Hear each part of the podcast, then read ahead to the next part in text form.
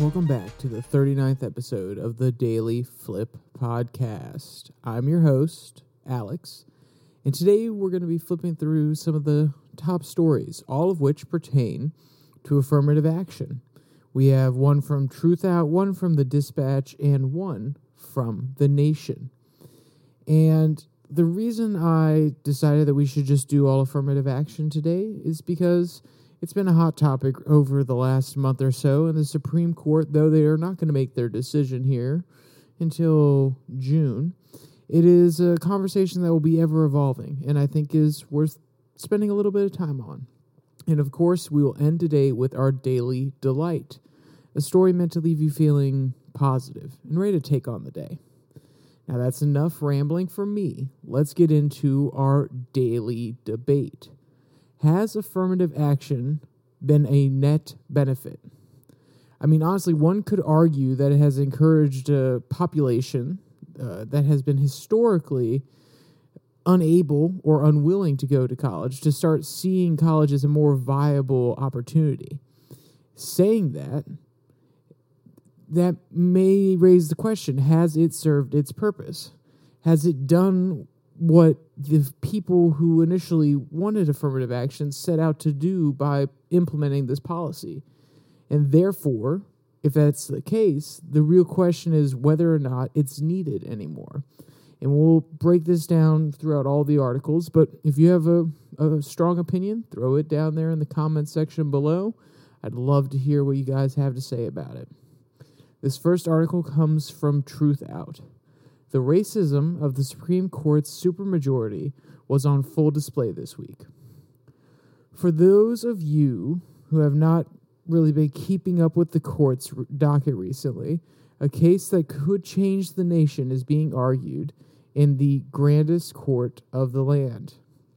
Quote Students for Fair Admissions, SFFA, keep that in mind, by the way, you're going to be hearing a lot of that today, is asking the court to reverse Grutter. SFFA, a front group for Ed Blum, who is not a student but a longtime conservative activist seeking to overturn the Voting Rights Act and affirmative action, is suing Harvard and the University of North Carolina at Chapel Hill. SFFA says its mission is helping, quote, to restore colorblind principles to our nation's schools, colleges, and universities, end quote. So they're basically coming after affirmative action. And, you know, it's a long practiced diversity initiative in admissions among many other criteria, and that's something that you'll hear as a counter argument today as well, at colleges across the United States. And if you notice here in the quote, they mention the term colorblind. And it's whenever we have this conversation, it gets brought up a lot. And people on the right will argue that we need to have a colorblind blind process, and people on the left will say you can't be colorblind because at the end of the day, your inherent biases are so deep that the second you see someone who has a different skin color than you, you have presumptions about them. And I'm not going to come down on either side of that because it's too much of a heated topic. And at the end of the day, it doesn't really matter, in my opinion, because the liberal side says that it's a euphemism for in inequality for a white person or, or any actually I take that back a person of any race to say well I was raised colorblind. The left will argue that's just you hiding your biases. And the right will say no I, we actually believe that at the end of the day we don't see race like we we notice the color of your skin but it doesn't affect how we think about you and I think that that argument itself is so pointless because at the end of the day, we need to have a system that removes race as a part of the system at all or part of the criteria for getting into a college. And what I mean by that is not saying, oh, no, no, we need to be colorblind. What I mean by that is you filter out race altogether. You don't have a question on the college admissions saying, are you white? Are you black? Are you Hispanic? Are you Native American or indigenous peoples?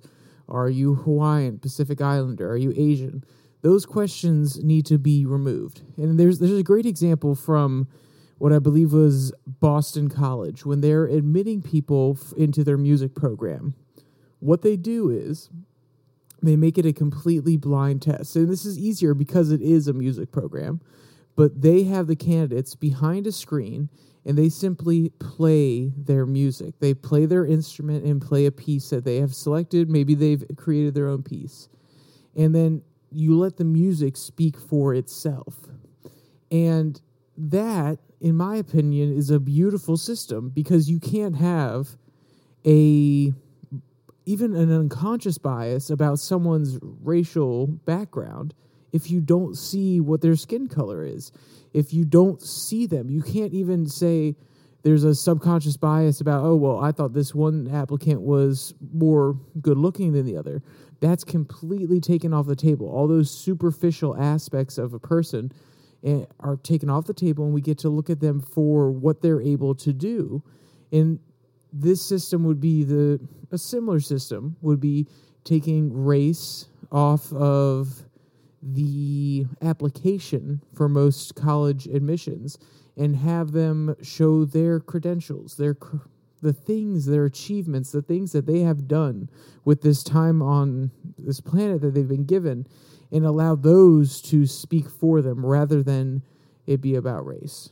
Now, you know, this is a tricky one because a lot of people, and we'll get into this in the later article, a lot of people argue that in order to truly tell their story, in order to give a good idea of who they are, they need to express what race they are because it is an integral part of their story. It has shaped their life experience. And I think that's a very, very interesting comment that I've read through a lot of these different articles. It seems to be a through point. And my question is why? Why does it matter so much? And I'm not saying it doesn't. I'm saying we need to get at the reason why people perceive it as something that's very important. And maybe that's because in our society, we've become so wrapped up in our identity, how we present ourselves to the world, and the identity that we hold shapes how we view things. If someone makes an offhanded comment to you, maybe if you're raised in a community that is constantly beaten down and told that they're lesser, or is constantly shown messages of being oppressed or told that they are oppressed, then maybe you take that comment out of context and you say or you try to imply that they're saying something else because you already have a worldview that is so tied to your identity. And I think that's a very interesting conversation that we need to break down further, or at least when talking about affirmative action, you can't just, and I know the courts, they obviously don't have the time, the ability to truly break it down about how society has changed and how perception of certain issues like this have changed. But that needs to be a serious conversation we have between ourselves. We need to come across the aisle and say, why do you perceive this aspect of your identity as crucial to your existence? And I've had multiple conversations with people explaining this side to me that their identity is extremely important to how they perceive themselves. And I think there is a convincing argument there. But we need to understand that when it comes to things like college admissions and the process of trying to get the best and brightest into schools, it should be less about their racial background and more about their merits, their abilities, and the willingness to learn. That's a huge aspect of this. You don't necessarily have to have the highest test scores, but you should have a really well crafted essay that explains why you are willing to learn other perspectives and listen to the other side. I think that's a huge, important aspect that's being left out here. And the courts, the article here from Truthout is really trying to say that this is the court's attempt to make college admissions race neutral when they come down on this issue because it's a conservative court And Truthout is predicting that they're going to come down and destroy. I'd say destroy. They're going to say that colleges can no longer practice affirmative action. The conservative court will most likely label it as a race neutral affair. And that's what Truthout's trying to call out here. But UNC in this in these proceedings has actually argued that this is already the case that it already is race neutral. Quote, UNC considers more than 40 criteria, one of which is the applicant's race, in its holistic admissions process. There is no evidence in the court record that race was the decisive factor for any applicant, end quote. And this is a, a very another very important point that UNC and Harvard have both both brought forward, which is at the end of the day, we are looking at more things than just race. But then my question becomes if you have 40 criteria and race is just one of them, and race doesn't play that large of a factor, then why don't you get rid of that criteria in the first place? Obviously, it plays a large enough factor that you're willing to keep it in among the other 40 criteria. And I think that's what uh, SFFA is trying to get at here. And I think that's how the courts will come down on it, even though UNC is arguing that it's a small, it has a small effect. So, but there is an interesting dissenting opinion here from Justice Sotomayor. Quote, noted, she noted that the states which have banned any consideration of race saw a dramatic drop in enrollment of underrepresented minority students, particularly black students and Native American students, but particularly black students. End quote. And here is where the justices have really shown their hand, or at least Sotomayor has. They simply want more minorities to go to college. And th- this is a really noble cause, but maybe there's a better way to think about it, in my opinion at least. Affirmative action has already played its part application rates of high school student seniors after 2006 show that the percentage of minorities applying to college is on par with white students, except for Native Hawaiians, which is a little bit lower. And that comes from the National Center for Education Statistics. Affirmative action has opened the door and made college seem more attainable for certain populations than that were previously discriminated against. And that's why I think there's a valid argument that it has served its purpose. But there's an article from the Dispatch that will more concisely put it. And if you notice here, we start with Truthout, a left wing article. Then we go to the Dispatch, is going to be a right wing article. And then we will close out with one from The Nation, which is also a left wing article. So I'm trying to give a nice juxtaposition here. I'm trying to show all sides, even though I obviously have my own bias. I'm trying to at least give opinions from every single side so you can make up your own. So, this one, like I said, from the dispatch racial discrimination is not the path to racial justice. The case in front of the Supreme Court, quote, will decide whether schools can continue to discriminate on the basis of race in college admissions, end quote. And this author takes the opposite view of our last author, saying the court should answer that question with a resounding no. Quote, to understand the reasons for this position, we have to understand a few realities about American discrimination. Slavery is rightly called America's original sin, but American racial discrimination didn't end when slavery did, and it hasn't been confined to America's black population. For centuries, American law didn't just permit and protect vicious, invidious discrimination. In some jurisdictions, it mandated it.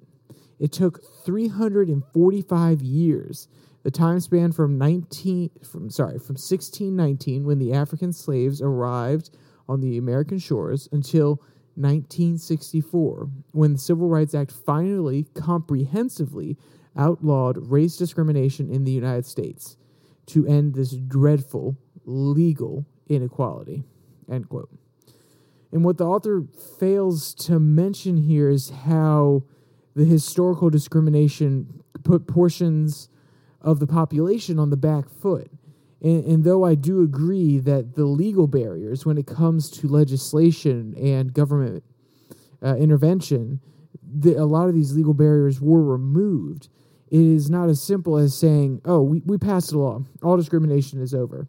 And that's what a lot of the you know, Harvard, UNC, Sotomayor, a lot of these people on the left are saying these people have been put on the back foot. They were put in a position where they are a little bit further behind than some of their other populations in the United States. They are starting behind the eight ball. It's a very common phrase that you hear. And affirmative action is just a way to get them back to the same level that these other populations come from. And I I think it's a an interesting argument. And then the question from that becomes do we want equal opportunity or do we want equal outcome? Because do we want equality or do we want equity? Equality means everybody has the same opportunity underneath the law, which is the case currently. Or do we want equity, which means that everybody has the same outcome underneath the law?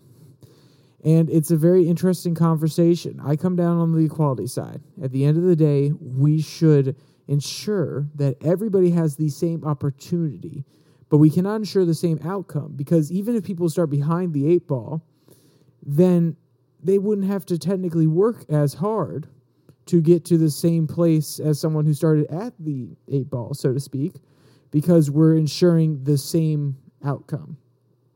And yes, I know, I know. I literally just contradicted myself with saying that these people have started behind the eight ball, they're on the back foot. But at the end of the day, if we provide the same opportunities and we allow their people's hard work, their ability to change their mindset, to change their situation, to define them rather than, oh, the government is going to ensure that we both get to the same place. I think that's going to help everybody. I think it's going to help society in the long run because it's going to breed a culture, a mentality of we will work hard for what we want. We will not put up with inequities across the world. We will not, in America, I think it will define American culture saying we will not sit back and let things happen to us and sit there and say, oh, well, China's beating us. We can't do anything about it. No, no, we will work harder. We will press forward. We will stay strong and we will achieve our goals through determination and hard work. And I think that's a more healthy mindset, or at least a more healthy perspective for a culture to have at the end of the day. But that's not to say we shouldn't acknowledge that some people do start behind the eight ball and they maybe need a little bit more focus, a little bit more help, and a little bit more attention in order to show them that yes, you may start behind the eight ball, but you have the same ability as anybody else if you work hard enough, if you try hard enough to get out of your certain your current situation. And the reason that I kind of return to that is that the principle of affirmative action is really based on the idea that they start that certain populations start behind the eight ball. When affirmative action was put into effect in admissions offices, the belief was that it was going to cause more minorities to apply to colleges, which is a very noble concept. And at the end of the day, we need to have minorities or we need to have everybody devoid of what group you're a part of. We need to have everybody in colleges and everybody in our education system because not only do we want to empower certain segments of the population, but at the end of the day, we having a different perspective allows us to think differently. If you have a homogeneous a completely single-minded organization as a, i'm a business major so that's why i'm relating it to an organization or a company. If you have a completely homogeneous company they may su- succeed at first but they'll become stuck in a rut of thinking the exact same way. And having a diverse not just superficially diverse but a diverse population in the way that people think allows people to challenge one another, challenge one another, to push each other, to come up with new ideas, new ways to solve different problems. And we need that in order to survive.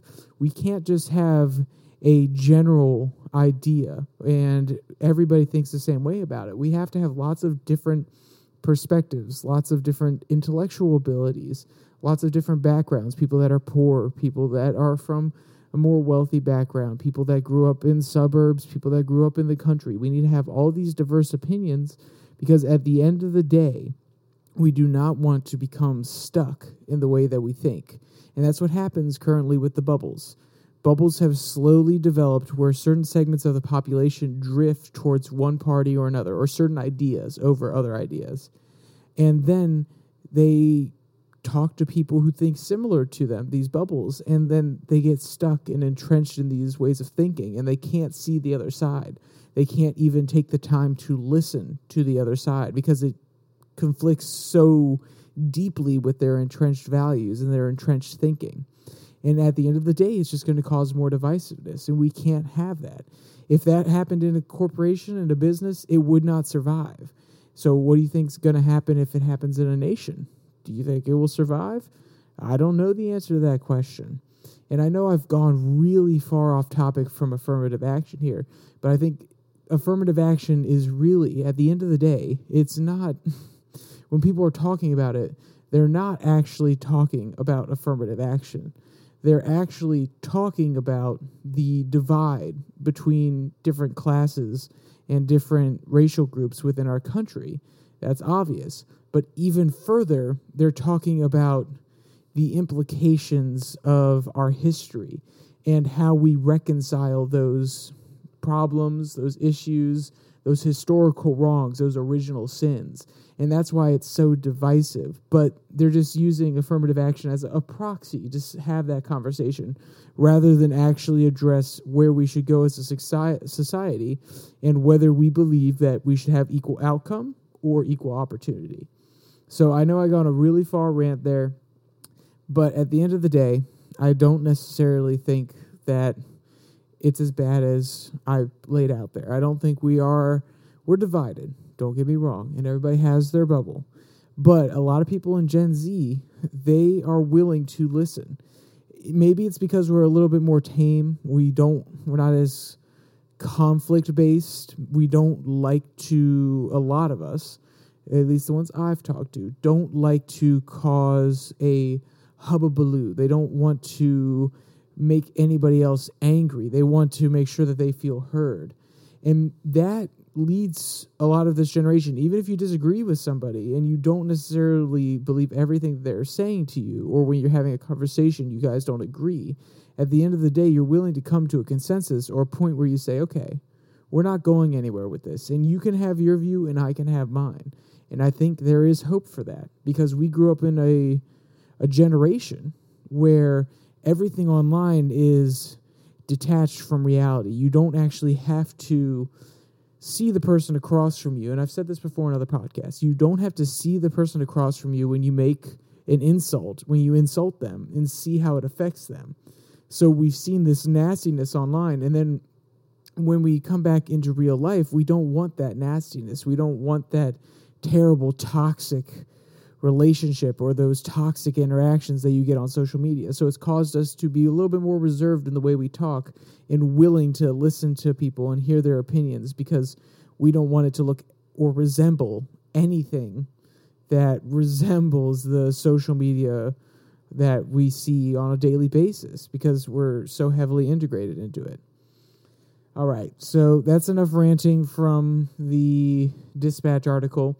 And I know I didn't necessarily get to his main point. His main point is that the Civil Rights Act made everything equal under the law, and we shouldn't force colleges to have a process by which they consider race as a major part of their criteria.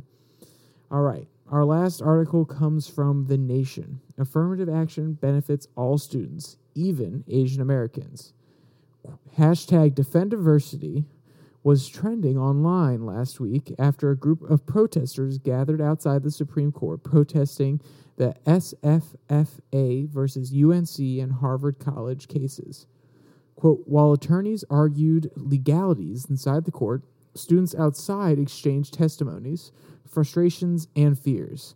David Lewis, political action chair of Harvard's Black Students Association, and a student leader of the Affirmative Action Coalition, introduced student speeches and led chants, saying that he considered affirmative action to be integral to his education. Quote, Where I grew up, I was the only dark skinned black student, Lewis told the nation.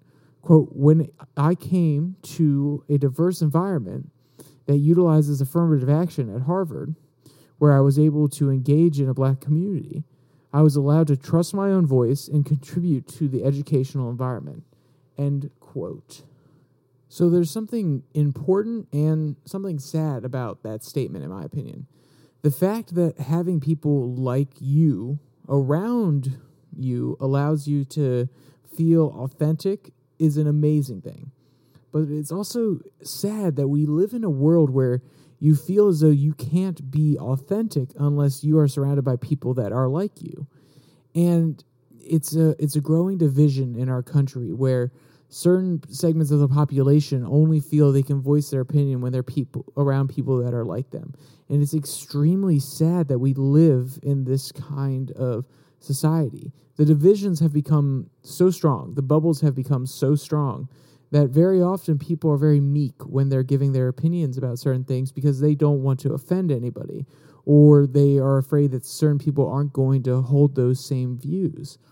And I myself, I am guilty of it. Sometimes I have withheld some of my comments because I'm not afraid, but I don't want to start an argument when I'm just having a simple conversation about values. And it it's kind of sad that we live in a society like that where you can't as he says here, you can't be authentic unless you're in an environment with similar people. You should be able to be authentic. And this is very idealistic and naive. I understand that. But you should be able to be authentic when you're around anybody. You should be able to feel comfortable around anybody. And like I said, I know that's naive, but that's the ideal. And that's what we should be striving for and aiming for at the end of the day. All right, so back to the article here. We have another quote. Quote, students for fair admissions and its supporter alle- supporters allege that race conscious admissions discriminate against Asian Americans by giving preference to black, indigenous, and Hispanic students with lower test scores.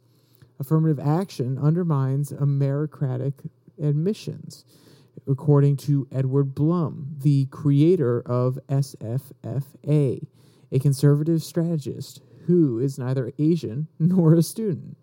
Quote, what they want to do on Monday was hear a case that will make college admissions easier for white kids. They just used AAPI kids to get there, end quote, wrote Elie Mystal, justice correspondent for The Nation, earlier this month, end quote. And the author uses this last quote really as a, jab at, at Blum and obviously believes that they're being very clever here. But the real question is why is Blum's message so wrong when put in this context? Is this not exactly what people who were in favor of affirmative action when they first put it in place were doing for the last few decades? Were they not trying to ensure that their race, the people that they associate with, that they have experiences with, that they represent, have the same opportunities as any other segment of the population.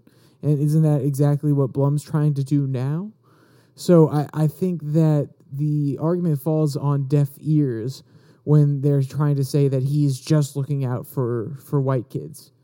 I understand where they're coming from. I understand why they're trying to say this because they're just trying to point out and go and kind of find the most simple way to make people who read this dislike him, saying, oh, no, he's just fighting for white kids and he doesn't care about any other race. Rather than attacking it on the merits, they're just attacking him and saying that oh, he's a person who doesn't care about other races. When if you really look at his argument, he cares about the population that he's a part of, just as the people who fought for affirmative action did the exact same thing when they were trying to get affirmative action put in place in these college admissions. So, just keep that in mind. It's a very interesting, clever strategy to, you know, break down his argument, call his argument terrible without actually attacking it on the merits. But, quote, at the rally, Asian students, protesters disputed Blum's claims. Muskan Ashad, a sophomore at Harvard, said that affirmative action is essentially is essential to meritocracy and that race blind admissions would have hobbled her application to Harvard. She grew up in Kansas and was heavily involved in activism in high school. Her organization was informed by her experience as a brown person in Arkansas, and her college essay was about race. Without a discussion of race, quote, my whole story would not be expressed, end quote. And this gets back to the point where I say that at the end of the day, people are so tied to certain aspects of their identity that they can't express their life story without it, which I think is a very, very sad thing. But also, as a person who has not lived in their shoes, maybe it plays a huge role in her life, and I may have to read her essay or her admission essay to truly understand where she's coming from. So I think that's a, a good concluder. She brings up a great point about how her race is so inherently tied to her life story that it needs to be a part of this process. And this is why this affirmative action question is so tricky because you cannot remove somebody's race from them. You can try to remove it from the admissions process, but at the end of the day, that person still has a race and it may be extremely significant to them. So we'll see how all this pans out. There's definitely going to be discussion until June. And after the Supreme Court comes down on this, there will still be discussion about it because it's a hot topic. But moving on from all that doom and gloom about society being so divided and all these different terrible positions from either side that don't fully talk and articulate about some of these really crucial issues. To move on from all that stuff, we're going to go to our daily delight. And this one comes from the dodo. Dog finds best way to entertain herself while waiting at the vet. So, do you know those parents that use videos to get their kids to sit down and relax? Well, imagine you started doing that with your dog. Quote, unlike many dogs, Akira isn't afraid of the vet. The friendly Golden is happy to wait her turn at her local animal hospital, especially if it means she gets to watch some of her favorite squirrel videos on her dad's phone. End quote. Hey, and I, I know that I would do the same thing before I sit down to see my doctor. I sit there and watch some videos, calm down, relax a little bit. Quote VCA Panther Lake Veterinary Hospital manager Mel Sice recently caught Akira calmly watching her favorite show. She couldn't believe her eyes. Quote, never in my seven years working in the vet industry as a hospital manager have I seen a dog so calm at the vet, Cease told the dodo. It was amazing, end quote. And if you want to see any of the cute photos or videos of Akira sitting there watching the squirrels, along with the link to any of the articles from today. You can find that in the description below that like and subscribe button. Down there also is my Twitter Twitter handle at your daily flip. I try to post or retweet or at least make some commentary daily. And on Monday, Wednesday, Friday, I also post links directly to the podcast. But with all that said, there's only one more thing to say stay safe, don't die.